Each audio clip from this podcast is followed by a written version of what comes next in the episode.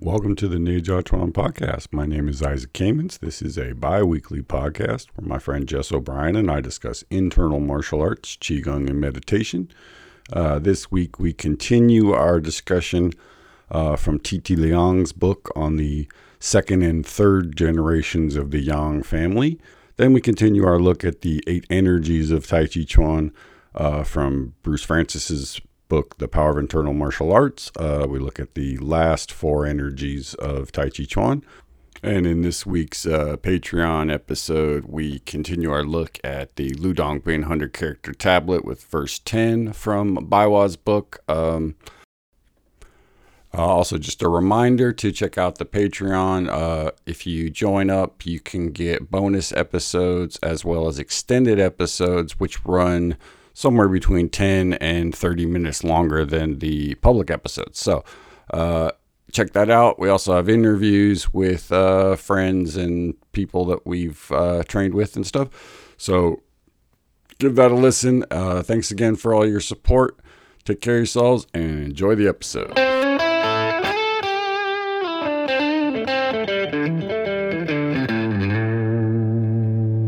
Today's episode, we're going to return to Tai Chi Chuan for Health and Self Defense Philosophy and Practice by Master T.T. Liang. Uh, publication date 1974. You're It's almost, yeah, as year you're born, huh? Yep. So he's not going into Master T.T. Liang much, we're going to take a look at some of the last of the stories he has in here because I feel like some of his stories are, are some of the best. So we start off with Yang style Tai Chi master Yang Banho, the son of Old Master Yang. Old Master Yang Luchan's eldest son, Yang Banho, was born in 1837. When he was young, he began to learn Tai Chi from his father. Each day he practiced unceasingly, diligently, and painstakingly. His father would not allow him to rest even for a short time. And in addition, he endured the intolerable pain of being flogged with a whip by his father until he was on the point of running away from home. He was literally whipping him with a whip. Um, his temper was irritable and violent. He was very profi- you know, uh, yeah, no wonder. You're being literally Go figure. Go figure. Lean harder. Um, he was very proficient in freehand techniques, which I think is the term Sanshou, freehand. Yeah. And he enjoyed knocking down his opponents. As soon as he would stretch out his hand, blood would immediately appear from their bodies, and some of them would be thrown more than 30 feet away. When Bonho was in the prime of young manhood, he once engaged in a match against a famous Shaolin teacher who was very daring and had considerable power. He grasped Bonho's wrist and would not let it loose. Bonho, using a sudden sharp burst of energy, applied it to the body of the Shaolin teacher. The latter could not stand it and was pushed over. Bonho, elated, returned home to give a detailed account to his father. While young Luchan was heard the story, he laughed and said, "You're happy because you won, but alas, your sleeve has been torn. no, Can this be called the use of intrinsic energy in Taiji Chuan?" right. So that that's the second time we've heard that story. So Right, right. must- This must- one, must be yeah, made a big to That impression. one. Yeah. Right? Bonho looked down at his sleeve and saw that it had indeed been torn. He became downcast and withdrew. Oh, So, So yeah, it's his father's a total dick to him, basically. got depressed after his dad shit on him. Right? And the poor guy's training his ass off. So yeah, so he's always known as sort of the mean one who used the harsh techniques. And that sounds like Yang Luchan, his father had a harsh side to him, even though in last episode we heard how he did save his opponents from death repeatedly and, and didn't hurt him much. Uh, it sounds like he treated his son really bad. well, I think there was that uh, you know pressure to make your son as good as you were to keep up the legacy, right? And Right, sounds like he pushed them for a little too hard, maybe. right. And, and then with the second son, didn't push quite so hard, you know. So what technique did he use? He uh, the the Shaolin teacher grabbed his wrist and then Bonho used a sudden sharp burst of energy to the body. Who knows? I mean, That sounds sound- like G. sounds like Ji to me. to the but- body, right? The guy grabbed him, he blocked the side, and boom, Yeah. and sent him flying back. Of course, Well, and As and always. Bonho is the you know he's the small frame, right? So he's frame he's Tai the close in. short kind of you know burst power. So I think maybe that it's it's some reference. Indicative of his close range power, yeah. And so the guy held on, and the rip that had the strength to hold on to his sleeve as he went tumbling back. Mm. And again, the uh, Shaolin versus Tai Chi that keeps coming up. No, yeah, the beef. All right, so the next story is uh, Yang Ban Ho then began to practice Tai Chi more diligently than ever before, and his techniques gradually reached a very high level. It is a pity that he did not wish to transmit his art to many disciples. He was like a singer with a very high vocal range who could find few to sing in tune with him. Mm. So eventually his art became extinct. He died in 1892. So that's eight years before the Boxer Rebellion. The second son has already passed away. That's reminding me that Tai Chi's a little older than Bagua, quite a bit Mhm. older. Yeah. Yeah, Um. Bagua is more like the newest martial art. But yeah, yeah, I mean, so you know, like Baiwa lists Bonho as one of Wu Jianquan's teachers. Mm. And and I the Wu I'm- style Tai Chi does carry on some of uh, well and and Ban Ho.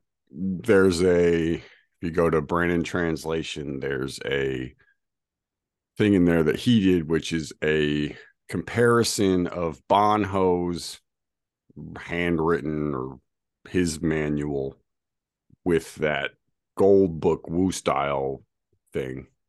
And they're by Wu Jianquan. by Wu Jianquan, and it's, they're basically identical.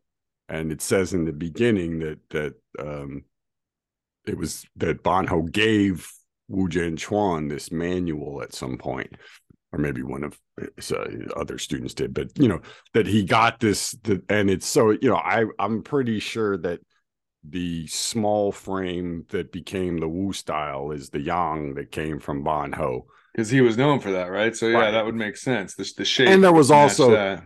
you know, this is that idea that, you know, while Wu did learn from his father, most Right. of the time you don't learn from Mm, your parents. right. Because, you know, it's just not the most uh Bon Ho would be like his cousin, so the uh, elder cousin, kind of older, bigger, Exactly, tougher yeah. cousin who's a you know badass Yeah, fighter. yeah. You want to roll with him. That's the guy you're gonna mhm. get beat up by and just hang out with. Yeah, that makes sense. But uh, yeah, so he says it became extinct here. But and that recalls to me one of the guys from my book, Gabriel Chin. He made a point of it when I was talking to. He just dismissively said, "And we're not from that Yang Cheng Fu side. Our side is from Yang Ban Ho, not like all these other guys who say they are, but we really Right. are." So I was Well, like, there I'm- is in the Tai Chi community a little bit of like Yang Ban Ho is the badass. You know, I want to I mean, back. I- I- yeah, I've said this before that, you know, in, it, that's how you, um, whether it's true or not, if you Mm. say you're a Bonho, you know, school, that that's implying that you're Right. more on the martial side of right. things. I'm willing to fight or at least push Um, hands. yeah and i i think that you know um a lot of that is kind of bullshit anyway because who knows but you know it, it that the um it- really it's getting to frames you know small frame large Right. frame medium frame and and that i think that you know what generally got popularized were the medium and large frame tai chi and the small frame was all has always been sort of Right. the, the rarest because what really what was the small frame is now the Wu uh, pretty much now the Wu style. So in a sense, he's right when he says you know Bonho's Yang style is not a thing anymore because it's not called the Yang style anymore. It's the Hmm. Wu style, right? That, that Yeah. you know, I mean, so it's, it's kind of Yeah, interesting. Yeah, that definitely. Yeah, there's trends there involved. yeah. So now uh TT Liang talks about old master Yang Luchan's second son, Jianho. He's known as more the the friendlier one of the two. right. This is Yang Cheng Fu's father. Right. Like his brother, he began learning Tai Chi from his father at an early age. His father supervised his training with such severity that he was compelled to practice for an entire day without being allowed to rest even a little while. He became so utterly wearied in body and mind that he could hardly stand. Several times he attempted to hang himself, but each time he was discovered and rescued. We can see that it was his spirit of enduring hardship at that time that enabled him to make a famous name for himself later on. His disposition was much milder than that of his elder brother Bonho, so he had many students. In all, he taught three different types of postures higher, middle, and lower. His soft and hard energies in perfect co- coordination, he achieved the great consummation, and his art uh, reached a very high level. When he engaged in combat with experts from other schools who were proficient in using knife or sword, he used only a wooden feather duster to defeat them. As soon as he raised his hand, the opponent's hand would invariably be held fast so that it was put into a disadvantageous position, unable to approach. He could also make good use of the spear shaft. He could issue any kind of energy from the tip of the staff's shaft so that whenever it was touched by the staff of another person, the other staff had it and its wielder would be thrown far back. He could knock a person out with any part of his body and could release all his energy into the moment of a laugh or shout. So uh, he could knock a person out with any part of his body. That sounds pretty good. That's that Tai Chi use of you know all four directions. Use your shoulder, elbow, head, fist, kick. You know everything. Yeah, and I, I find the interesting thing in that to me is that you know he taught three different frames, right? Mm. So you do hear people say, "Oh, we do the medium frame, Mhm, we do the mhm. large frame," all coming from him. Same. all- Yeah, yeah. right. So that you know, He's not known for that lower, uh, the smaller frame, but No. I, I imagine it, it's in his family, so he must But- have had yeah, it. yeah, uh, right. I mean, he's he's you know he's generally sort of credited for the medium quote unquote Right. frame, right? Hmm. And um that you know it's it's not the super low giant one and it's not the upright little one it's somewhere in the middle and that you know that's more or less what yang cheng fu popularized is that sort of medium frame you know Um, so a little bit more about him. He uh he was an expert at shooting uh, spherical iron pellets, and he with by hand he could fling them and kill birds with every throw. Hmm. Even more mysterious was his ability to hold a sparrow in his palm without letting it fly away. And you've heard this story many a time. right the A bird bird. about to take off must first press downward with its claws and find a firm foothold on which to exert energy and raise its body aloft. But Janho could interpret the sinking energy of the bird's two claws. As the bird pushed downward, he would relax and neutralize, so the sparrow, unable to avail itself of a foothold, could not fly away. From this, we can see that his clever, subtle, and ingenious use of interpreting and neutralizing energy was such that no one else could even approach his level. When he was advanced in years, he often practiced to develop his intrinsic energy lying in bed, fully clothed. His servants often heard a strange shaking sound at night emanating from his room where he was sleeping. Hmm. And it said, uh, okay, so that's that story. So that's the the bird story is young Jinho. right Uh, yeah, his that's his his interpreting and neutralizing was so good, whereas Banho was known for his more violent attacking energies. crush the bird he could crush the bird with one grip. He died a peaceful death without sickness or calamity. A few hours before he died, he received a premonition of his impending death in a dream. He summoned all of his family members and disciples to assemble before him and gave his final instructions to them one by one. After bathing and changing his clothing, he died with a smiling face. Um, so he had some sons. nice He had his son Yang Shaoho. His second son died young, and his third son was Yang Chengfu. So again, this third generation of the Yang family, there's kind of a yin and a yang. There's Yang Shaoho, who's known for being the tougher fighter like his uncle, right and there's Yang Chengfu, who's known for being more mellow like his dad, Mirror, Yang Chenho. right sort of mirrors the previous generation Right? Yeah, it's like there's a yin and yang in each generation. So Yang is interesting. The the picture of him, there is an old, you know, uh, what would you say, uh, the portrait picture of him where he looks in his elder years and he's still got a little wild-eyed sort of look to him. mm-hmm. Um, he was born in uh, 1862. He studied Tai Chi Chuan from the age of seven. His disposition was stubborn and unyielding. He enjoyed knocking down his opponents and made good use of freehand techniques, very much like his uncle, whose characteristics he inherited. His postures were low and brisk, his movements swift and powerful. In every move, he sought compactness. So that's interesting. He sought compactness, like that's that sort of small frame idea that I think we were Mhm. seeing from Young Japano. right Not like extension, but compactness. That's what I think they're talking about there, I'd say. So, when he taught others, he adopted the same style. As soon as he stretched out his hand, he would attack. The students, for the most part, could not stand it, so few remained to learn from him. He had profound skill in borrowing energy, sudden energy, intercepting energy, and hurling aloft energy. Mm. It is to be regretted that he did not wish to transmit his art to many students, so those who know it are now very scarce. He died in 1930.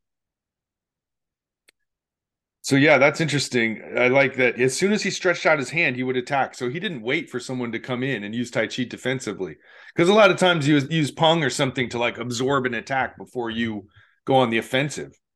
But uh, like his uncle, he's the minute he reached out, he's just pounding you like. In- I mean, this I think this is one of the single biggest misconceptions about Tai Chi is that you don't strike first. Mm. Right. If you just keep backing up, backing up, backing up, you're you don't want to fight. Right. At some point you you want to attack. And you know, the the um yeah, I don't. I I think that's a just a, just something that because people got in their head because of push hands or something. But yeah, I mean, when you're really using, I mean, it's nice when you can borrow somebody's attack and shove it back in their face. Sure, so that sure. makes sense. But I mean, but but if you're thinking, I mean, that's more. Again, this is the idea of like, you know, self defense, right? I mean, most people who do martial arts in the last oh, 120 years or so have been doing it for the idea of self-defense that your you know your primary attack thing isn't you know you're going to attack another nation you're right. not going to use martial arts right? Um so so like um the notion of waiting for the other guy to strike first is kind of a civility thing right? Um because you don't just go around attacking people but when you're but once you've you know like made that decision to do it you don't i mean if you have an opening you do it you don't wait right? If you don't have an opening then you have to do the thing of letting the other guy strike first. But but if the you know if the hole is there the mosquito's going to go through it right? Makes sense. So i just think this is one of those things that tai chi can be just as aggressive you know as any other martial art in, in terms of when you strike. It doesn't have to wait for the. So I mean, when I think of using Bagua to strike, I would like use a drilling fist and or palm and just like shoot a stab towards their face, sort of a fake, uh a provoking attack. What do you do in Tai Chi? I mean, first time I met Bob Tangora, he did a like a Ji, but he made a fist and punched me right in the chin. I was like, "Whoa!" what? I was like, "This is Tai Chi? What? What the hell?" That's that. you know, like um, yeah, I mean, you meet know, Bob. yeah, it's like, oh, okay, you know, but uh, Bob did not mind hurting you a little. No, bit. I mean, he's he's where I really, I I think, you know, got over that idea that you have to wait. You know, it was like because mm. because he was, you know, he had that. I mean, it was it was more push hands, but you know, mm-hmm, totally. That the second you touch the guy, you know, he was on. You know, he had you, and, and Bruce is the same way. Yeah. It's not he's not waiting for you to push him all the way back and you know all no it's like the minute you got any sort of contact his at least his mind is in your center mm. and, and, you're stuck because it's like ah this guy's already in my juju you know mm. and at least in the martial art world what you would consider fame mm-hmm. you're not going to do it by hurting every person that comes across right. you you know you gotta you got to grow your business, your brand, and you got to have right. people, you know, learn from you for a long right. time and want. Ideally, you're nice to your students and mean to your enemies. I mean, finally, Yang Zhenhe's third son, after the middle son died young, was Yang Chengfu, the famous perpetrator of Tai Chi that we know nowadays. Um, he was born in 1883. His disposition was mild as a child, he showed no great inclination to study Tai Chi, but at the age of 20, he began studying with his father. During his father's lifetime, he did not pursue his studies with diligence, and his comprehension of the principles remained incomplete and imperfect. After his father's death, he suddenly awakened to his responsibility and began to practice assiduously, night and day. Eventually, he gained a far reaching reputation. He acquired all of the arts of Tai Chi, mostly from study on his own. Indeed, he was a marvelously gifted genius. Had he been able to apply his entire mind to study while his father was alive, his achievement would not have fallen short of his grandfather's. His body was stalwart and his stature gigantic. He often appeared as soft as cotton externally, but internally he was strong as iron. His withdraw attack energy and receiving energy were both superb. In contrast to his elder brother, he taught most of his students the higher postures so that their movements would be wide open and stretched. Because of his mild disposition, many students came to him to learn. His reputation spread north and south throughout the country. He died in 1936.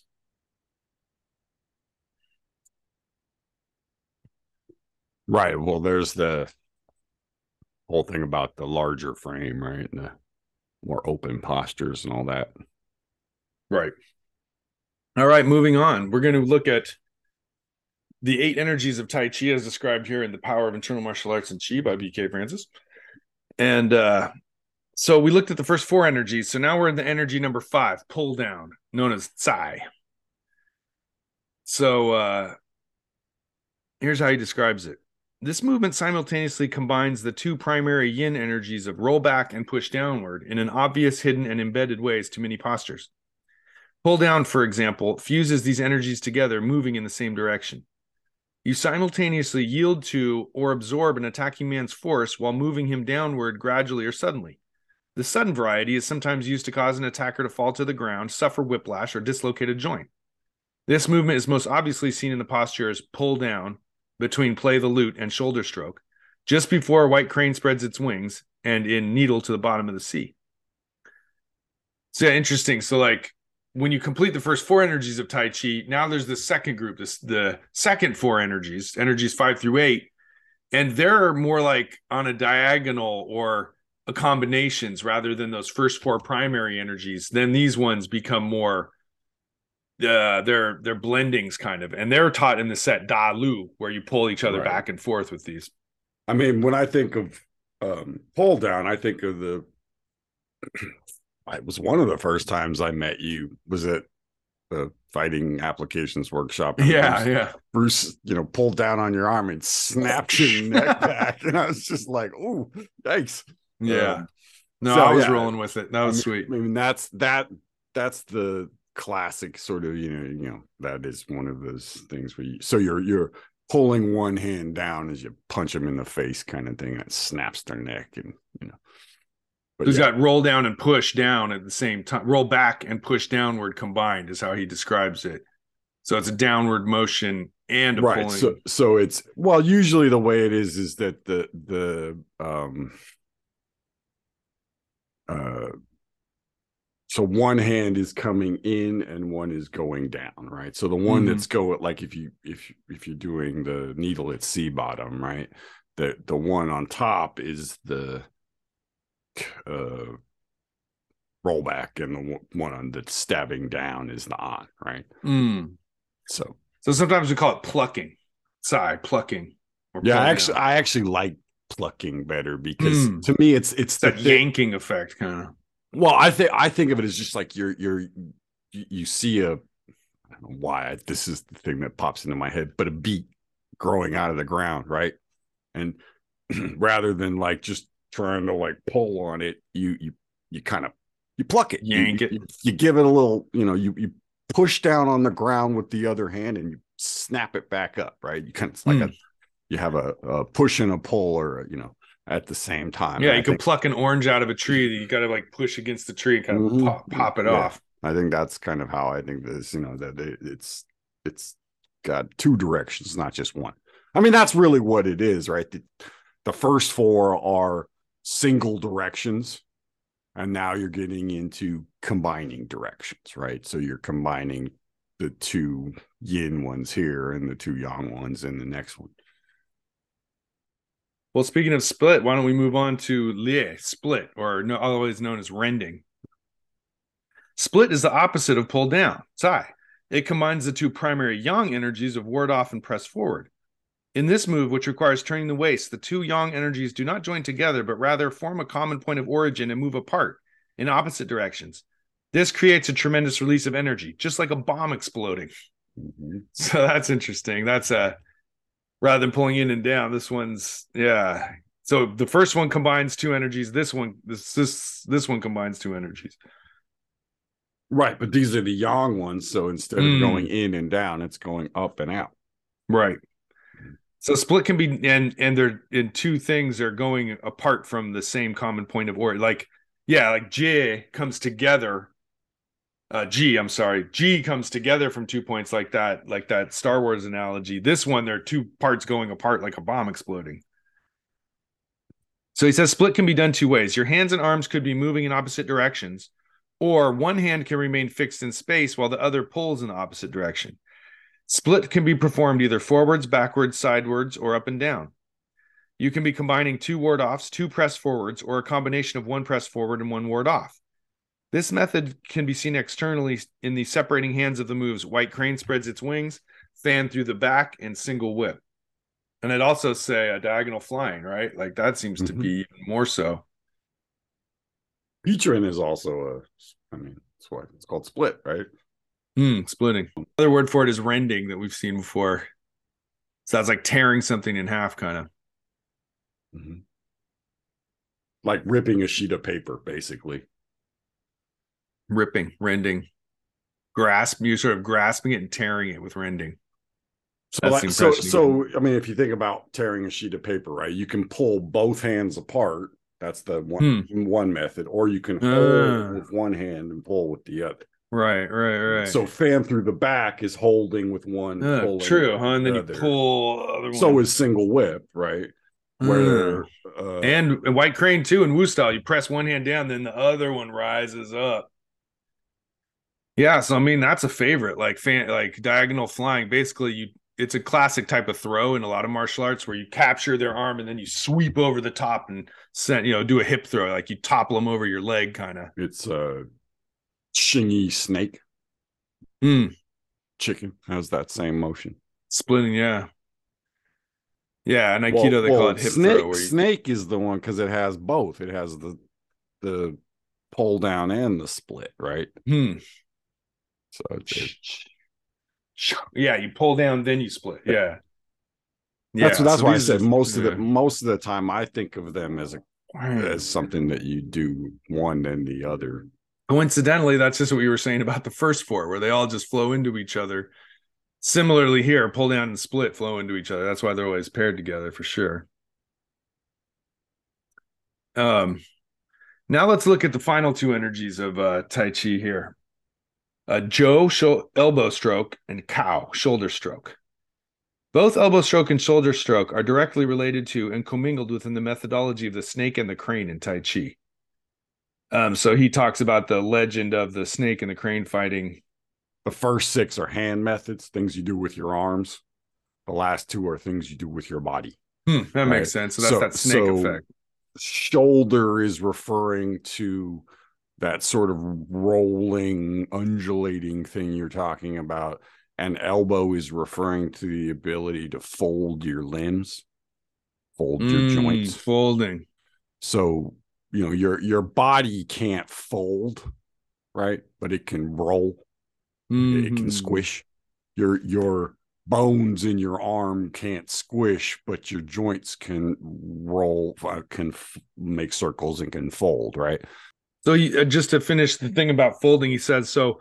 Now, on a, on a offensive way, a shoulder technique completing becomes an elbow technique, which becomes a forearm blow, which becomes an open or closed wrist and or hand strike, which finally becomes a finger thrust that finishes the opponent. yeah If one technique is insufficient, you switch to the next. All right. Talk to All you man. soon. talk to you later Bye. hey folks hope you enjoyed the episode just a reminder uh check out our instagram for images to go along with the episodes and check out the patreon for the extended episodes and bonus content. Okay thanks for listening and take care of yourselves and be well